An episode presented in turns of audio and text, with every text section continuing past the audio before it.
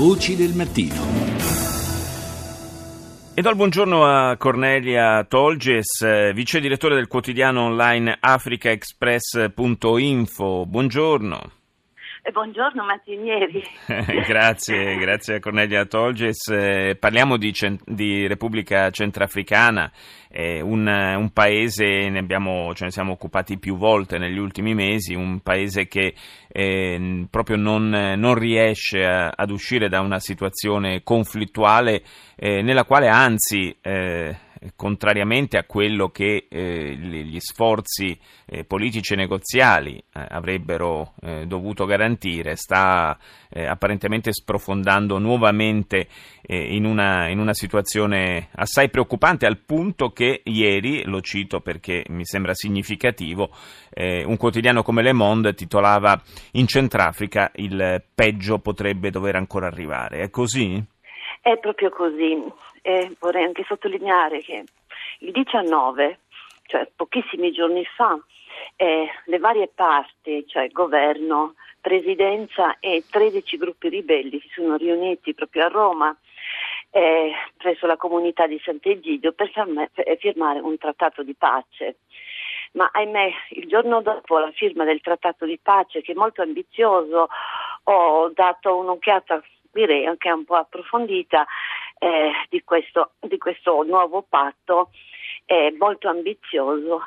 Eh, ci sono stati nuovi scontri con oltre 100 morti a Bria tra i vari gruppi ribelli, eh, miliziani eh, eh, di varie fazioni religiose, cioè legati a Seleka musulmani e altri legati ai anti-Balaka per, per lo più cristiani o animisti. Ma questo cosa significa? Che le leadership eh, di questi movimenti non hanno il pieno controllo nemmeno dei, dei, dei loro eh, adepti oppure c'è qualcos'altro?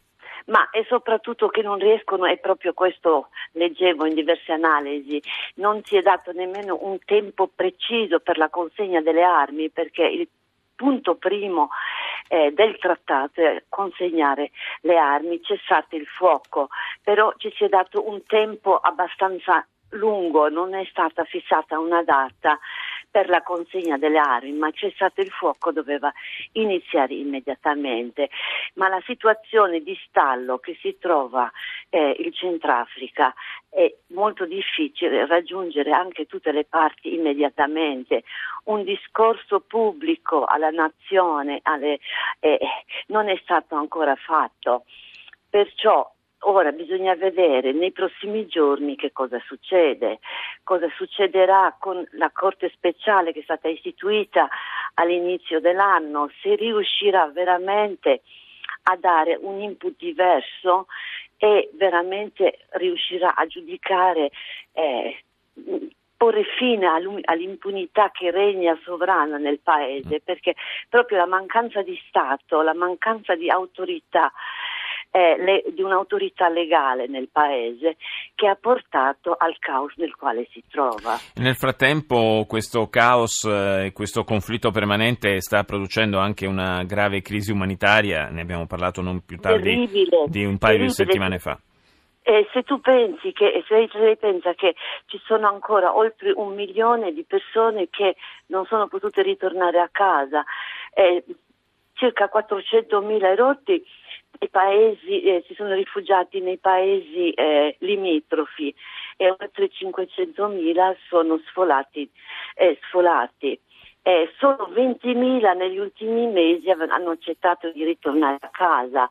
c'è una grossa crisi che, che, colpisce come sempre naturalmente l'infanzia, un'infanzia negata, bambini denutriti perché le ONG eh, hanno anche paura di muoversi e di poter portare eh, gli aiuti necessari nei, nei, posti più remoti e dove c'è più bisogno, cioè in molti, molti luoghi non c'è accesso alla, alla, alla, agli alimenti e uh, e soprattutto anche per, eh, per le questioni sanitarie. Molti certo. dispensari sono distrutti oppure si ha paura di accedere. Inoltre non bisogna dimenticare che nel paese ci sono ancora eh, parecchi mercenari che combattono accanto dei, dei miliziani. E fra l'altro eh, lo ricordiamo per chi non avesse sott'occhio una cartina dell'Africa, eh, stiamo parlando di una regione eh, abbastanza, abbastanza, con delle dinamiche interne abbastanza complesse. Insomma, cito solamente alcuni dei paesi confinanti come Sud Sudan, Sudan, Chad, insomma, Repubblica Democratica del Congo.